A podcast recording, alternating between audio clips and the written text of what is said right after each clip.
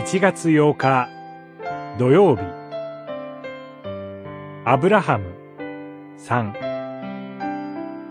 試練を超える信仰。創世記22章。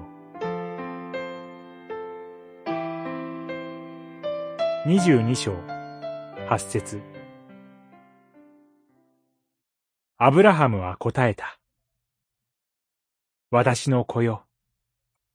焼き尽くす捧げ物の子羊は、きっと神が備えてくださる。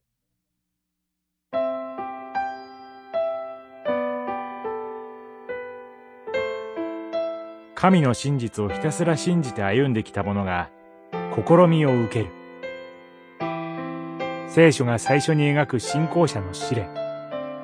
それが、本章の主題であり、アブラハム物語のクライマックスです。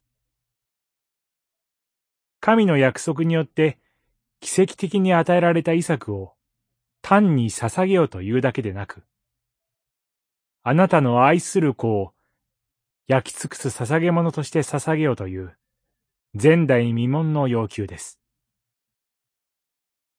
この要求にアブラハムは無言のうちに従って息子イサクと旅に出ます。旅の途中の何気ない親子の会話から、互いの深い関係が見事に描かれています。